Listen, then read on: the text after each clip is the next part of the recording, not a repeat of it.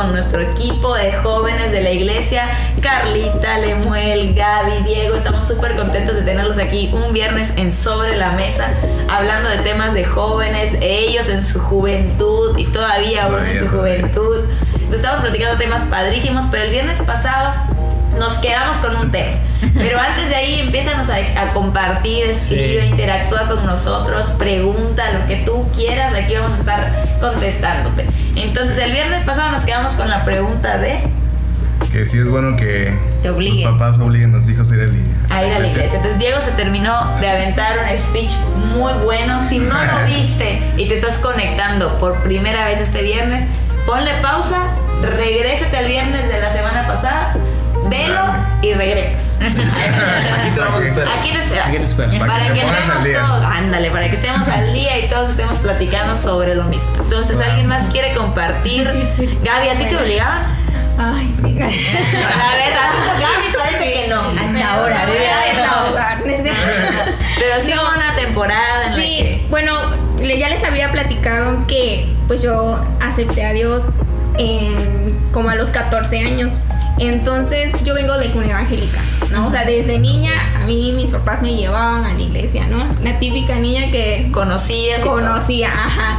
Me llevaban a la iglesia, eh, pero hubo un tiempo en que pues nos alejamos, ¿no? Y pues en, en ese proceso, pues eh, sí conocía, pero no hacía ciertas cosas por temor. Yo creo que muchos nos encontramos en esa, en esa etapa muchas veces, ¿no? De que como conoces y vives en ese tiempo que estás alejado, eh, no haces ciertas cosas por miedo, no más por convicción, sino más por miedo, ¿no? Y recuerdo que este, una vez se dijeron, si eres, como dice la palabra, ¿no? Si eres fría, fría, ¿no? Si eres Caliente. caliente, Caliente. caliente, tibia, si eres jamás, tibia, no. jamás, ¿no?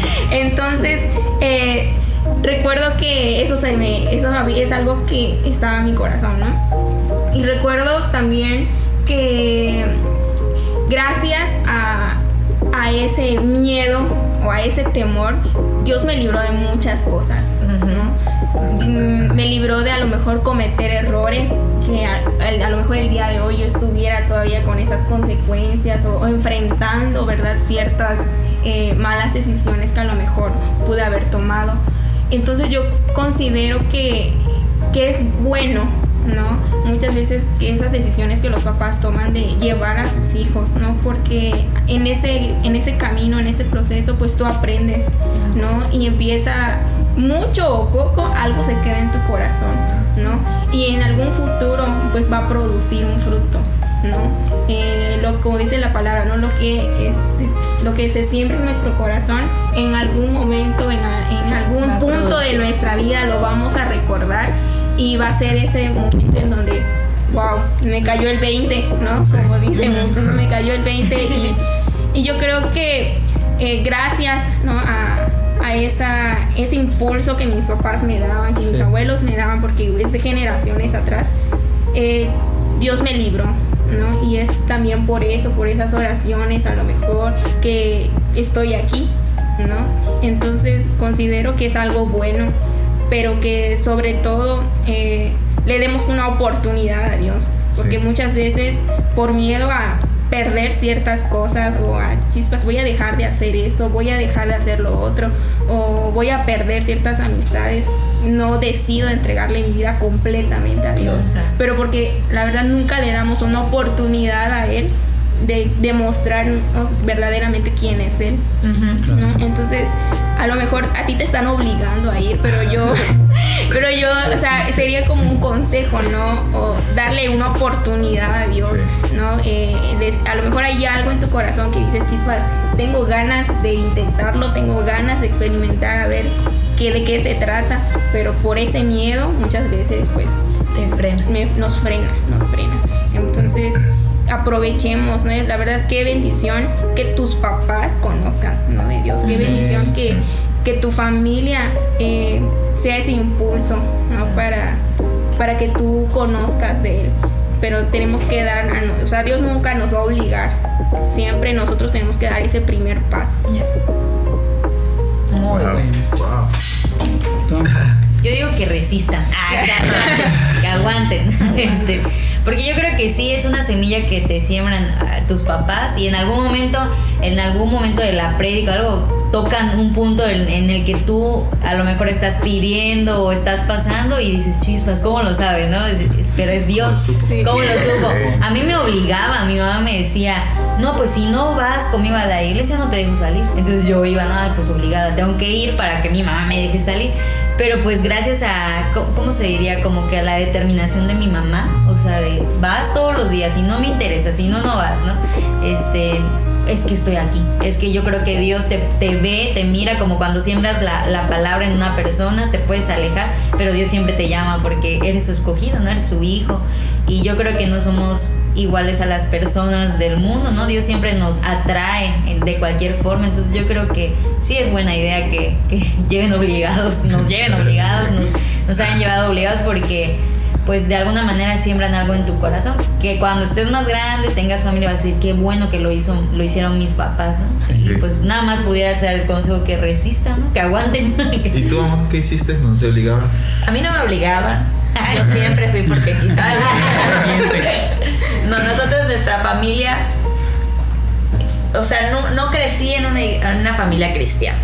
O sea, crecí en una familia que, que conocía lo más básico de iglesia, pero nunca nos congregábamos, nunca nada, hasta que de repente Dios llegó a nuestra familia, mi mamá empezó a ir, después nosotros, mis papás, y ya no. Llegamos a restauración cuando yo estaba como en, ¿qué será? Cuarto de primaria. Cuarto, quinto de primaria. Entonces yo me empecé a congregar desde esa edad. Entonces, obviamente, como dice Carlita y como decían todos, yo iba porque me llevaban. Y estaba yo chica, yo no, to- yo no, tenía, yo no tenía pues autoridad sobre lo que yo quería hacer Claro. con mi vida. ¿no? Entonces Dios, me, mis- Dios usaba a mis papás para llevarme. Entonces ya cuando yo ya iba, la verdad a mí nunca me obligaron, siempre me gustó ir a la iglesia. Entonces, ¿por qué? ¿Por qué? Porque me encantaba el relajo que se armaba con los jóvenes, me encantaba el, el- todo lo que se hacía ahí en la iglesia, en la ciudad donde yo me congregaba, está enorme. Nunca fue enorme, pero fue creciendo, entonces me gustaba mucho, me, tenía amigas. Las actividades. mis mejores amigas siempre estuvieron dentro de la iglesia. Eso estuvo, hasta la fecha me sigo llevando con ellas. Entonces eso también fue una bendición. La verdad, nunca, nunca de verdad, con temor de Dios, nunca me llevaron obligada. Siempre que mi- yo ya sabía lo que tenía que hacer los domingos, yo sabía lo que tenía que hacer los viernes, entonces yo iba. Y es que luego buscas como una actividad porque empiezas a ir como obligada, pero luego, por ejemplo, yo cantaba desde chica. Entonces, cuando vi que podía entrar a la alabanza, yo ya me iba, ¿no? Y tenías Motivada. que asistir a tu célula, a tu todo, porque yo quería cantar, ¿no? Motivación. Tu motivación. La alabanza. Buscas algo que, que te guste, ¿no? Y dices, ah, acá lo puedo hacer. Y ahí está, o sea, ya.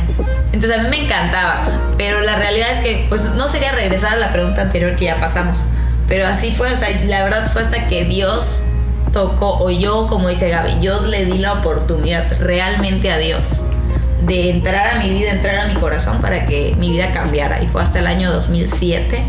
Yo imagínense, yendo a la iglesia muchos años, toda mi vida, pero sin darle la oportunidad realmente a Dios de Él dirigir mi vida. O sea, yo iba a la iglesia porque pues ya era parte de la, de la rutina, era parte del estilo de vida que yo tenía, no porque yo estuviera convencida de lo que hacía. Pero sí muchas de las palabras que yo escuché en la iglesia, muchos de los mensajes que daba el apóstol Roy, a lo mejor yo en ese momento no los entendía, mi mente no lo entendía, pero mi corazón lo estaba recibiendo y mi espíritu sí. también. Sí. Y hubo un punto que cuando yo dije, ¿sabes qué? Es ahora o nunca, todo eso que yo ya tenía en mi corazón, lo entendí y dije, ¿sabes qué? De aquí soy, no me muevo. Y desde el año 2007 Wow.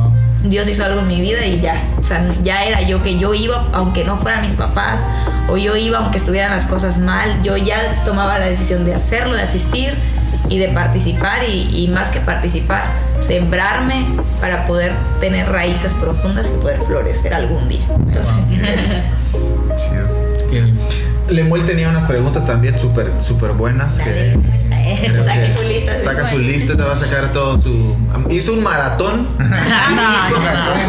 Que lo va a aplicar en la reunión de Una- jóvenes. hizo un acróstico ¿Cómo se llama el juego de pregunta A1? Yo perdí o algo Yo así. perdí. Bueno, podemos poner las diapositivas. Como, como los chicos en su reunión de los sábados, cuando hacen dinámicas, se dan a comer huevo, así como Ay, sí, es una tradición eso que Chile. Bueno, yo puse una pregunta así muy como que enfatizando, ¿por qué creen que hay apatía en los jóvenes? ¿Por qué si son tan enérgicos, si están en la mejor etapa de su vida, si están floreciendo, si están, no sé, teniendo energías, no paran? O sea, ¿por qué creen que existe esa apatía? Eh, digo, igual a veces nos, nos pasa a nosotros, pero ¿por qué creen que puede pasar eso? Yo personalmente pienso que el conflicto entra en el en el tema de las motivaciones. Sí. O sea, aquí hemos hablado de motivaciones y todos han contado un poquito sus motivaciones. Y a veces pensamos que todos tenemos que estar motivados por las mismas cosas. Y la realidad es que todos estamos motivados, pero no todos estamos motivados por las mismas cosas. O sea, a mí me motiva, por ejemplo, eh, ir a jugar fútbol el, el- el sábado a las 8 de la mañana, pero a alguien que no le gusta el fútbol a las 8 de la mañana dice, ¿cómo voy a ir a jugar fútbol a las 8 de la mañana? Yo quiero dormir, entonces eso no Su me motivación motiva. es dormir. es dormir. Entonces, jóvenes, jóvenes, por ejemplo, que de pronto los vemos y, están en la iglesia y se están durmiendo y, y no quieren participar. Ah, pero ponles un Xbox. Ah, claro. Y están clavados jugando en el Sí. celular. Entonces, están motivados, pero no están motivados por las mismas cosas. Entonces, nosotros tenemos que, creo que tenemos que encontrar el punto personal de la motivación de cada uno. Y eso, y eso nos va a ayudar a trabajar con ellos, nos va a ayudar a empujarlos, a conocerlos, a, a liderarlos, a guiarlos. Y, y ya soné muy pastoral, ¿no? No, pero es que es la realidad. Pero yo también creo que eso también es parte también de casa, ¿no? O sea, desde casa que yo como papá Sí. puedo identificar en qué cosas mi hijo es bueno y qué cosas lo motivan para que yo también sobre esa línea este, lo vaya introduciendo, ¿no? O sea, ser también ese, no solamente el obligarte a venir a la iglesia, sino también ser el impulso que te que te guste ir a la iglesia. Entonces yo creo que es, eh, es importante también que, nos, que nos, con los padres también vean, identifiquen eso y sobre eso trabajen. Y ya nosotros hacemos lo demás. Ah. La, la- la realidad es que, por ejemplo, uno como joven, como decía Gaby, hay que dar primero la oportunidad a Dios. Una vez que tú decías darle la oportunidad, métete a servir. O sea, Sí, para mí eso sí. fue súper fundamental en mi vida. Porque cuando yo, ser- yo siempre se los platico a los que tengo oportunidad. Estuvimos también en él, estuvimos hasta en la tiendita sirviendo. O sea, nos metimos hasta lo más profundo de la iglesia. Nos, nos metimos a organizar eventos, a servir en encuentros, que servíamos en la tiendita, que servíamos con los niños y de repente en, producción y que me gustaba aquí, que de televisión y encontré, encontré, aparte de mi amor por servir a Dios, algo que me encantaba a mí hacer. O sea, porque me encanta Dios porque no solamente es conocerlo y- y- y lo que Él quiera, sino que Él se da el tiempo de también bendecirnos con, con cosas que sabe que somos buenos o que nos gusta hacer. Entonces, cuando tú sirves, vas a encontrar un, algún punto. O sea, a lo Sí, mejor sí, hoy estás sirviendo sí, en un sí, área sí. que no te encanta, pero dale la oportunidad a otra y conoce otra y pasea en otra. No está mal irte moviendo, al contrario, conoce y, y descubre tus talentos, tus dones y encuentra algo que te apasione. Y lo vas a encontrar. O sea, sirviendo puedes encontrar una buena. Algún, algún punto, una fibra de Algo tu corazón que, luz, te, que sí. digas, wow, tengo que ir a la iglesia porque me encanta hacer esto y aparte de que sirvo a Dios, hago algo que me, que me encanta. Claro, entonces probablemente la apatía sea el resultado de no estar haciendo algo que te motive. Claro, no estar haciendo nada. De no estar haciendo Solo nada. ir a los servicios, ¿no? Entonces, si voy solamente el domingo a estar sentado así, pues obviamente voy a estar apático, no voy a estar motivado, no hay nada que me encienda. Pero si voy porque sé que tengo que, voy a ayudar, si no voy, el cable no se conecta, si no Claro. voy, no, nadie saluda al de la puerta. Entonces, eso, eso me motiva, me, me Y anima. te hace sentir importante. Exactamente. Sí, Entonces sí, creo que creo que mucho de la motivación o de la apatía es el resultado de no estar haciendo algo que te motive, ¿no? Claro, sí, y no, hay, y no, hay un área impor- no hay un área más importante de servicio que otra. O sea, yo siento, para mí, ahora que yo lo puedo ver desde un punto a lo mejor más de, desde afuera, general. yo cuando estaba sirviendo, pues yo decía, esta es mi área y esto es súper importante, ¿no? O sea, y trataba mi área como lo más principal. Pero yo realmente he aprendido que hasta los chicos que se ponen con los carteles afuera, si ellos no se pusieran ahí, la gente ni siquiera sabría por dónde entrar a la iglesia. Claro, Claro. todos que nos, que nos pasó en las primeras reuniones en el cine. Había gente que llegó hasta el final, pero porque no ubicaban cómo. Pero, o sea, es tan importante hasta esa área que a lo mejor no se ve tanto como pudiera ser compartir un mensaje o estar en la alabanza, pero es súper importante. Entonces, todas las áreas yo creo que son es súper fundamentales, así que puede servir y explorar todo. Sí, claro. Sí. Sí. Ale más, ale más, ale más.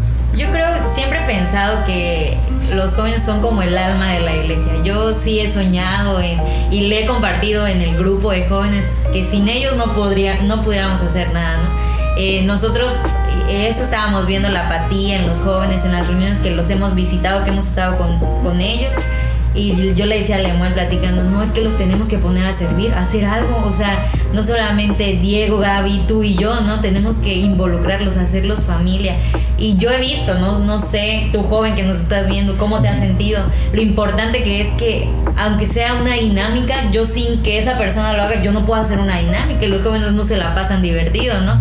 O si, por ejemplo, Vir y Jordan que están tomando las fotos, si ellos no llegan y no suben las fotos, pues no podemos reflejar lo que está pasando en nuestro grupo Conexión, ¿no? Claro. Y por ejemplo, así, y entonces yo creo que se van haciendo importantes eh, el que los involucres a servir, ¿no? Tan, Sí. tan siquiera en el grupo de, de jóvenes, el sentirse importante de poder mandar un aviso, en, en decir, no, yo no lo voy a mandar, mándalo tú, ayúdame a mandarlo tú, los hace importantes, ¿no? Eh, por ejemplo, a mi hermano que le gusta la edición y eso, yo le decía, oye, eh, montate una foto de, del cumpleaños de fulanito y súbela. Y lo hacía, ¿verdad? O Sí. sea, y eso los hace importantes, a pesar de que a lo mejor no los hemos aplaudido en público, pero ellos saben que sin ellos aportando... No hubiera ocurrido eso. Sí, no, no hubiera ocurrido y ahora me encanta porque el domingo se acercaron y ¿qué, te, qué voy a hacer? Y, ah, tú vas a hacer esto, yo también esto, y eso los va involucrando y sería padre que también en la iglesia se empiecen a involucrar. Y ahorita que ya estamos hablando de sueños, porque también Mesa se trata de platicar sueños. Eh, uno de mis sueños, así como pastores o a lo mejor mío, es de que un domingo, por lo menos un mes, ya sería hace mucho, que los encargados de todo lo que ocurriera en la iglesia fueran jóvenes. Wow. Sí, O sea, que desde bueno. la bienvenida, desde, las, La desde la alabanza, alabanza, todo. desde los que te acomoden, fueran puros jóvenes. Wow. Y que ahora todos los adultos Sí, sí. les toque estar un, un mes o una semana Sí. sentados y que los jóvenes sirvan a la iglesia, porque los jóvenes son la fuerza. Sí, Claro, sería Ellos tienen la o sea, energía y todo. Entonces, sería a mí bueno. es un sueño. Y que lo dejo por acá. en. Tienen muchas, muchas ideas. Lo dejo aquí en la mesa. Como yo les decía, qué padre sería que sea una iglesia juvenil. Imagínense que un sábado llenemos el cine y les dije de sala 14 de puros jóvenes. O sea, Sí. imagínate tú sirviendo, en dar la bienvenida, en dar ahí en el micrófono, no sé, tomando fotos. Y ellos empiezan a visualizar, no, qué chido. Entonces yo creo que, como dice usted, yo creo que es el sueño de, de la mayoría, ¿no? Ver a los jóvenes sirviendo porque son la energía de la iglesia. Son... Claro, sí, hay es que como la cafeína. encontrar- sí. Siento que es como la Está cafeína. bueno. Hay que encontrar qué, qué los motiva para sacarlos de la apatía, ¿no? O sea, la apatía sí es. La apatía no. Creo que es más una. es un estado, pero que puede cambiar. Claro. se puede cambiar, sí se puede cambiar. Eh, todos hemos sido apáticos en algún momento, todos hemos pasado por eso, Sí. todos nos hemos sentido así, pero de pronto vino algo y ¡pum! nos encendió y olvídate. Y, y- y ahora yo creo que todavía seguimos luchando, ¿no? Sí, sí. El quien diga que no lucha con eso, pues yo creo que me está mintiendo. Porque todos, todos estamos luchando con eso. Hay días en los que no te quieres levantar, hay días. Yo a veces hay domingos que no quiero ir a la iglesia. No, sí, la, la- o sea, apatía siempre va a estar. Pero como mencionaban aquí, si tienes una motivación y encuentras la motivación correcta, no la incorrecta, te vas a levantar todos los días a pesar de que no tienes ganas. A pesar de que estás cansado. Incluso yo quiero, quiero dejar eso también sobre la mesa. Incluso si la motivación fuera incorrecta, Dios la puede usar. Así Sí. es. Sí. Porque tienes la, la vida de, de Saulo de Tarso. O sea, él estaba motivado por algo, estaba, pero bien motivado. O sea, él quería que la ley se estableciera, que, que, que obedecieran a Dios, que el, que el, que el Dios eh, hebreo judío que ellos tenían por, por eh, los estándares de los fariseos, los, todo- todos esos, él era su motivación. Y en medio de su mala motivación, Se Dios aparece. con Jesús. Claro. Jesús aparece. Entonces, creo que creo que aún en medio de tu, de tu mal, o sea, por ejemplo, este que iba a ver a la muchacha por la mala motivación. Sí, claro, gracias a la eso. Diego a lo mejor la mala motivación de, ah, pues no quiero ir, mi mamá, no sé qué, me están obligando. Hoy está aquí sirviendo. Salió Claro. fruto. Claro, entonces tenemos que estar Claro. conscientes de Sí. que aún en medio de eso, o sea, Dios puede hacer algo. Sí. Es lo padre de algo. Dios, ¿no? Que convierte lo malo en bueno. Claro. Sí. encuentro encuentra la forma. Gaby, cuéntanos, tú tenías una pregunta súper buena también. Ah. Ah, la-. La de. ¿Cuál de las dos? ¿Cuál de la las- que quiera, la, cuál de la- las dos está está muy buena. La segunda perfecto. estaba muy buena. La segunda Ah, estaba muy buena. ¿Los que traes? Sí. A ver, tengo esta pregunta. Dice, ¿cuál creen que es el mayor obstáculo que el- tienen los jóvenes para acercarse a Dios?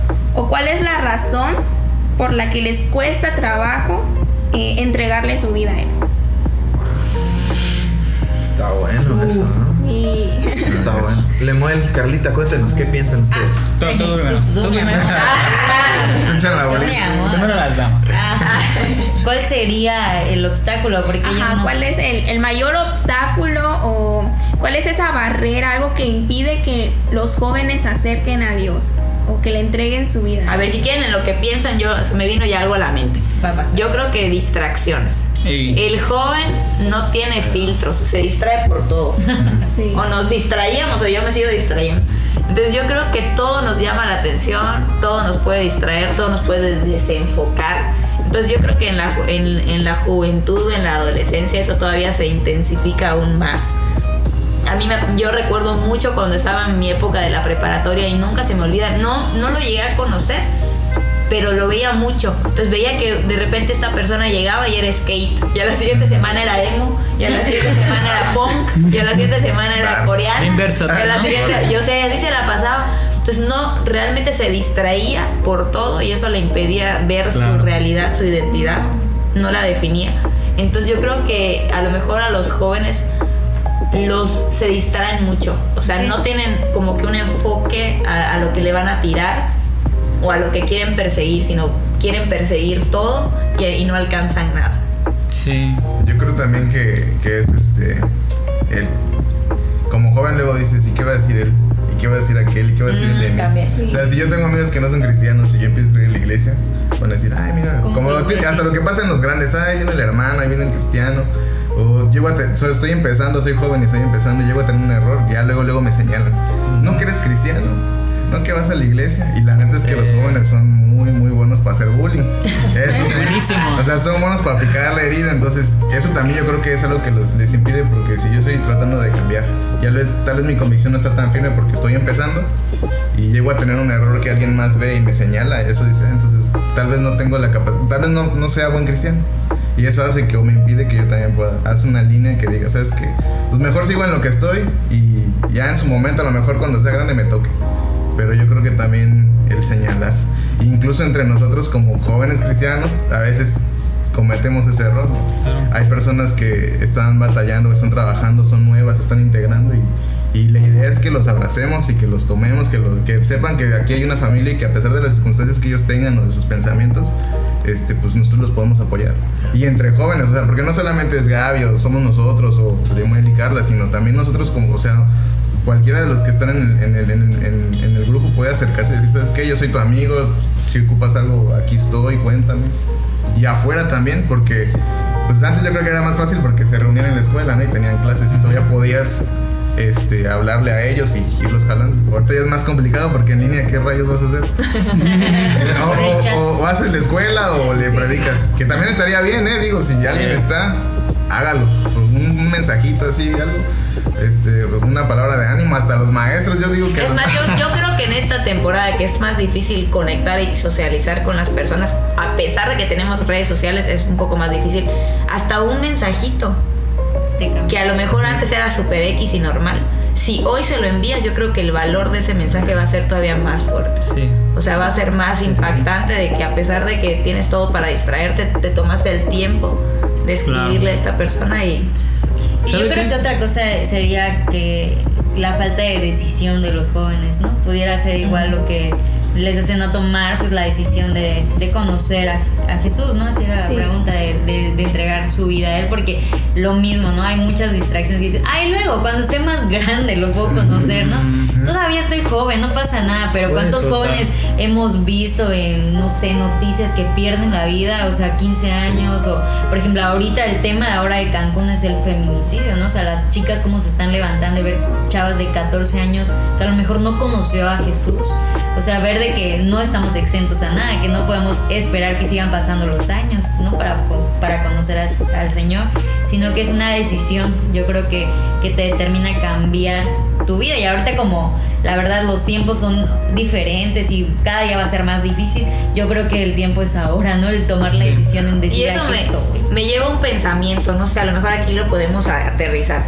¿Puedo, ¿Puedo agregar algo igual? Perdón. Este, igual sabe que algunas cosas que he notado es que no saben el valor agregado que ellos tienen. Por ejemplo, no puedo entregarle a mi vida porque vengo de una madre o un padre que es así, un padre que no me enseñó tal vez valores, una Dios madre que no me enseñó el camino. Y es algo que ellos no saben que ellos para Dios es un, es un tesoro, o sea, y el valor que ellos tienen no lo han descubierto. Tal vez cuando llegan a la iglesia es porque dicen, ah, ya canta más bonito que yo, o él hace más, mejor estas cosas. Y ellos como que se cohiben y es como que el obstáculo tal vez de no saber la identidad de un hijo de Dios. Y este, yo pensaba, no sé, ¿por qué tanto ataque a la juventud? O sea, tanto ataque de afuera y de, de lo que no vemos aún. Entonces, ¿por qué tanto ataque? Yo siento que cuando el corazón de un joven, Dios, o sea, ellos se lo entregan a Dios, el potencial y todo lo Sí. que hay dentro de, una- de un joven, toda esa energía que a lo mejor estaban buscando para y la, y la gastaban en tanto, enfocada solamente en un área, en, una, en Dios. Yo creo que es tan fuerte lo que, lo que un joven puede hacer que por eso suceden tantas cosas. O sea, por eso están, hay tanta apatía y hay tanto sobre ellos que, que yo creo que cuando un joven a esa edad le entrega todo a Jesús, o sea, no tienen la, la es para mí es como una bomba atómica, o sea, Sí. cuando eso hace explosión, un joven puede, yo creo que hacer aún muchísimo más que lo que lo haría un adulto. Claro. Una vez estaba viendo una entrevista, bueno, era como un- una cápsula. ¿Te conocen a Guillermo, a Guillermo del Toro, el director? Sí. Eh, la verdad es que le preguntaban jóvenes de 20, 24 años, 26 años, decían, ¿cómo es que yo ya teniendo mis estudios no puedo hacer o lograr un proyecto tan que tan grande, o sea, como teniendo como tú, o sea, como tú lo hiciste y me dice, sabes, esas preguntas me las hacen a cada rato. ¿Por qué? Porque piensan, todos me ven así, arriba, ganador del Oscar, y piensan que fue fácil porque, no sé, hice una película, le eché ganas al guion y todo eso, pero no, o sea, me costó años. Yo después de los 30 años me costó, o sea, lograr eso, porque como joven a veces estamos tan enfocados en generar, en tener, en abarcar, entonces, y las y si abarcamos tantas cosas se nos salen de las manos. Entonces, primero tenemos que enfocarnos poco a poco en hábitos pequeños para poder hacer cosas grandes y ya por poder tener como que nuestros me- metas y sueños, en, obviamente en los planes de Dios, enfocados. Sí. Definitivamente. Definitivamente. Creo que también uno de los uno de los obstáculos más grandes que los jóvenes se enfrentan para no entregarle su vida a Jesús somos los que estamos adelante de ellos. O sea, cuando los que vamos adelante de ellos no estamos reflejando bien a Jesús, no estamos sirviendo bien a la iglesia, no estamos modelando. O sea, y, y lo hablo así porque nosotros somos, somos pastores, somos líderes, fuimos líderes de jóvenes, somos seres humanos, estamos en el proceso todavía de, de mientras estemos en esta vida, Dios Sí. todavía sigue apretando algunas tuercas en nosotros. Entonces, en, en medio de todo esto, tú, eh, nosotros tenemos que entender que nuestra vida es importante, no solamente para nosotros, sino para los que vienen atrás de nosotros. Y ellos están viéndonos, ellos están viendo hacia adelante. Y si adelante no encuentran un buen modelo, un buen ejemplo, pues obviamente van a decir, o sea, ¿para qué voy a hacer algo si el que está delante de mí está equivocado, está mal? Ahora, eso nos debe, nos debe ayudar a nosotros a reconocer con humildad Claro. que si estamos adelante necesitamos ayuda. Necesitamos claro. ayuda todo el tiempo, todos los días.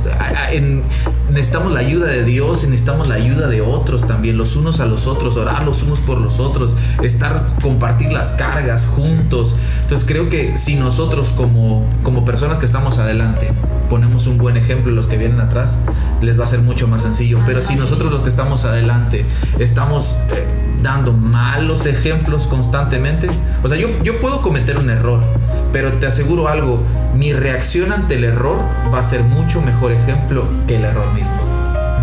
O sea, si yo me equivoco, va a ser un ejemplo. Pero cómo respondo ante el error, Sí. va a dejar una buena, una mejor semilla Claro. Para, e- para ellos, ¿no? Entonces creo que también eso es, eso es un obstáculo, lo hemos visto, hemos trabajado con jóvenes varios años y, y siempre eran comentarios, pero es que para qué si este, es que yo quiero, pero este, es que yo... Ajá. Y siempre era el que iba adelante, entonces creo que debemos, debemos nosotros... De alguna forma, permítame usarlo así, a lo mejor no es la expresión, pero debemos literalmente abrazar la carga que Dios ha puesto sobre nosotros de, de- de ser un buen ejemplo. Y entonces los que vienen atrás pues van a... Va a ser mucho más sencillo quitar el obstáculo Claro. de "Hey, yo puedo. O sea, no, yo no, no voy a ser perfecto, no va, todo se va a resolver, no va a ser todo miel sobre hojuelas, no todo va a estar sencillo.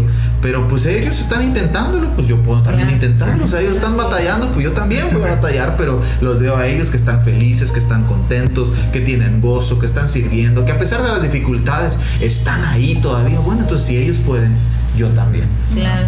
Entonces creo que también eso, eso sería bueno. Y quiero terminar la conversación. Yo estaba buenísimo esto. Oh, sí. Pudiéramos seguir otras dos o tres horas, pero los que van a sufrir luego son los de producción y ellos siempre nos regañan. Entonces vamos a, vamos a hacerles, vamos a hacerles que, que te pase su corazón. Me gustaría, así rapidito, ¿cuánto tiempo nos quedará? Unos 10 minutitos más a lo mejor.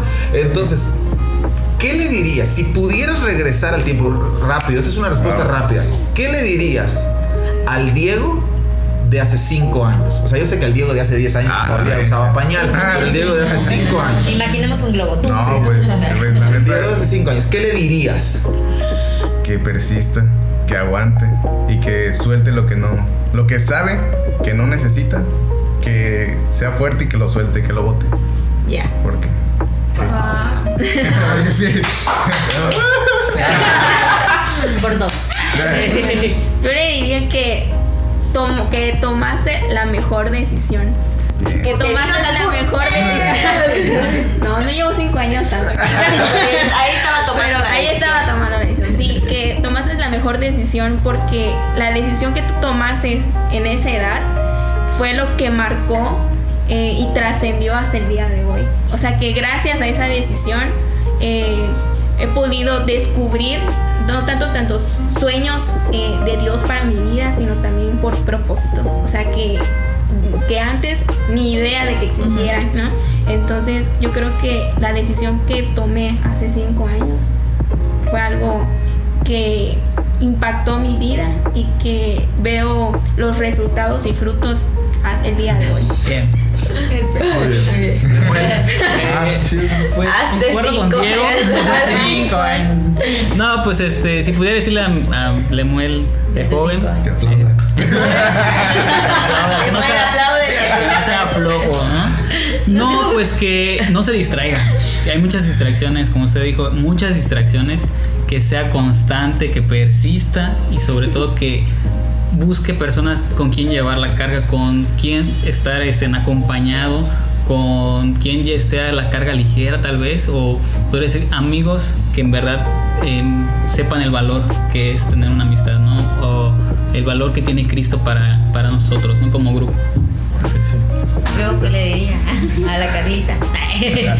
Pues bueno, que pues que sea determinada, que sea paciente, que pues no se canse, ¿no? Que, que lo que vaya a pasar sea paciente porque Dios va a venir a su rescate. Y bueno, eh, ¿qué le diría? Que, que siga cuidando su corazón como, como lo ha hecho, ¿no? Cuidar mi corazón y seguir amando a los demás como, como lo hacía y que siga luchando, que es lo más importante. Amor, tú. No, pero era para O sea, hace 5 años ya estábamos juntos. ¿Qué, ¿Qué le dirías a tu yo de hace Qué bueno que te casaste. A tu Bueno, hace a tu cinco años estaríamos 15. viviendo aquí. A tu Nah, yo de los no. 15. Güey. Ay, no, mi amor. Le diría a mi yo de los 15. No, es Disfruta tu fiesta, ya te la hizo tu mamá. No querías, pero pues tu mamá es el sueño de tu madre. Ese era de mis 15 años. Él lo sabía. pues, Aplaude con la canción. Aplaude con la canción y cuando el pastor Roy te llame al frente para orar por ti, aunque él dijo que él sabía que tú no querías, pasa y no, no seas tan India María con tu rebozo, así que no querías pasar, tú pasa feliz. así ¿Por qué más es esto? Porque iba a decir a los 18, pero a los 18 nos conocimos, entonces. Cuando tenía 18, ¿qué le diría? No te distraigas por ese flaco que anda yendo a tu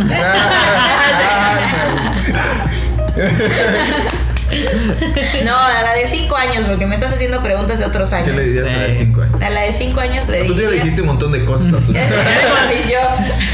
Ah, ¿saben qué le diría a mi yo de hace cinco años? Que te ibas a casar conmigo. Lo dije. No, tú ya. Te lo dije. ¿Qué le dirías a tu yo de.? No, pues que estábamos tomando, que tengamos, que tengas confianza, que la decisión que van a tomar como familia es algo que viene de parte de Dios y que, y que nos aventemos el paquete. Sin Bien. miedo. Así. Sin miedo al éxito. Y somos de los pastores. Eh, tú, vas. Ah, usted, usted, usted. Yo ¿Qué le dirías a tu yo de 18 años? Sacando los trapos acá. A mi yo de 18 años. Híjole. Venga, venga, venga. Que. No le quiere decir. No, es que no es que no lo quiera decir, sino que justo en esa edad, a los 18, 19, empezó la, la de las peores temporadas de mi vida. Por eso, ¿qué le dirías al, al, al A ese, yo 18? le, a ese yo le diría, Resiste. resiste, todo va a estar bien. O sea, al final, todo va a estar bien. O sea, no, no te desesperes, todo va a estar bien. Hasta el de producción que entre. Yo tengo otra pregunta, yo tengo otra pregunta. ¿Qué serie recomienda de Netflix? Usted pasa. Rápido, así una, una película o una De serie. Netflix, me gusta mucho una, no está en Netflix, se llama This Is Us y habla mucho de familia, de paternidad y que está muy buena. This Is Us está en Amazon Prime o está en HBO. Sí, HBO. Está muy, muy buena. O sea, toca temas muy bonitos de todo, pero está muy buena. Netflix, Bien. familia. Yo, Cobra Kai. Muy bien. Cobra Kai. Yo no tengo Netflix. Ah, pero has visto una peli. No, no, ahorita no, no se me viene ninguna a la cabeza. Dime, pregúntale de música. A mí pregúntame. Ah, para mí pregúntame de metal. Ah, Un, un álbum que recomiendes. pues una serie. No, es que no, Un no, álbum. serie. Next, coreanas. Ah, Ah, las coreanas, las coreanas. Coreanas. Mm, está bien, no estar bien. Esta me gusta mucho. ¿Está Yo- bien? ¿No estar bien? Ajá. Ah, chido. Yo no, no soy de ver películas. Eh, Este, no sé. De jóvenes, ¿no? Lo que tú quieras. No, no, no sé. No puedo recomendarles mejor Ah, otra cosa. ¿Qué tal si no es para ustedes? ¿Sabes? Yo vi una serie que se llama 60 días preso, el experimento, algo así. Está en Netflix, está muy buena. Son personas civiles y los meten a una cárcel y así como que como que ah, confrontan sus sentimientos, sus emociones y ellos los tratan como unos reos. Y para que demuestren eh, al sheriff quién es el que está vendiendo drogas o quiénes están haciendo esto, etcétera. Está buenísimo. Pues se nos acabó el tiempo. Modo. Gracias a todos los que estuvieron aquí en Sobre la Mesa. Nos vemos el próximo viernes 8 de la noche en otra reunión más de Sobre la Mesa. Pero no olvides que el domingo estamos reuniéndonos en Cinépolis, en la Gran Plaza, la sala 14, a las 10 de la mañana. Y esto va a estar extraordinario. Nos vemos. Gracias por acompañarnos. Bye.